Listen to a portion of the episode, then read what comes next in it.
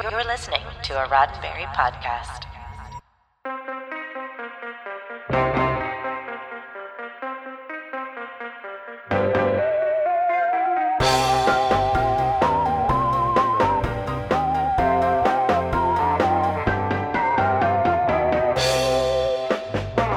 I'm Ryan Myers, and this is your Sci Fi 5 five minutes of science fiction history for December 8th.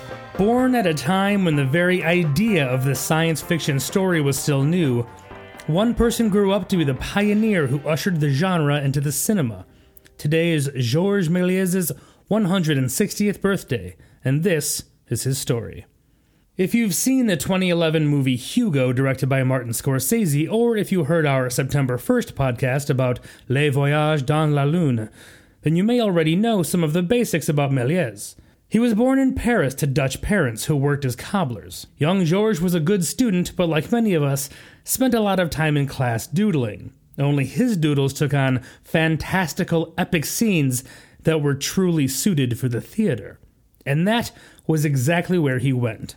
Méliès first designed puppet theaters, then more intricate marionettes, and then school ended. Upon graduating, Méliès found himself right back at work for the family shoe business, with no encouragement for his artistic talent. That would make for a very short episode of the podcast, and fortunately for us, Méliès had his interest in the arts rekindled when he was working in London for a family friend. Theater, performance, art, magic, and illusion. These were the passions he would take back to Paris, and yet again be discouraged by his family. Frustrating, yes, but don't worry. Méliès persisted. He also found himself with the other most important thing an artist needs to pursue his craft money.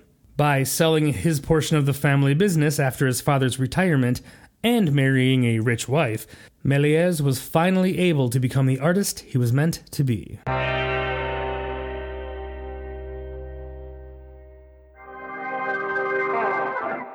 With the backing he needed, Méliès bought a small theater in Paris that was known for special effects and magic. For the better part of a decade, it didn't do much, but Méliès used the time to develop his skills. He imported techniques and talent from his time in London, and eventually was humming along with spectacles that ranged from the fanciful to the horrific. Then his eye was caught by a new invention.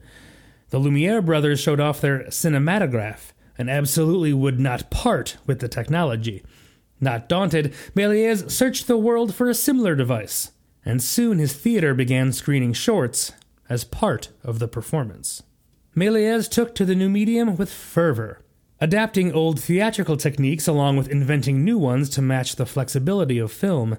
His studio cranked out no fewer than 500 films between 1896 and 1913. Audiences were delighted and dazzled by everything from documentaries and comedies to the more ambitious fairy tales and fantasies.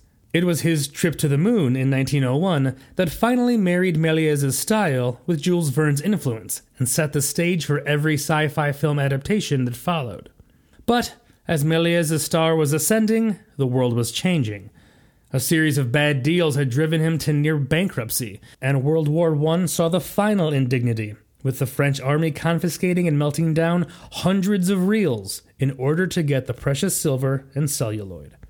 The next two decades saw Méliès eke out a living with a store in a train station, selling candy and sundries. It was here, though, that he was rediscovered, and in his later years became a celebrated father of cinema history. Though he never directed a film again, Méliès has been elevated to a legend by French and world cinephiles and he held his final position as Conservateur of Cinémathèque Française until his death in 1938. So, when you see a sci fi film, literally anyone, remember that a struggling visionary more than a hundred years ago kicked off a style of storytelling that paved the way for every creator since. This has been 5 minutes of science fiction history, your daily Sci Fi 5 for December 8th. Sci Fi 5 is produced by Roddenberry Entertainment, executive producer Rod Roddenberry.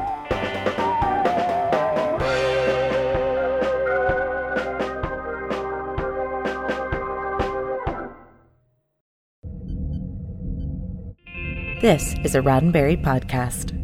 For more great podcasts, visit podcast.roddenberry.com.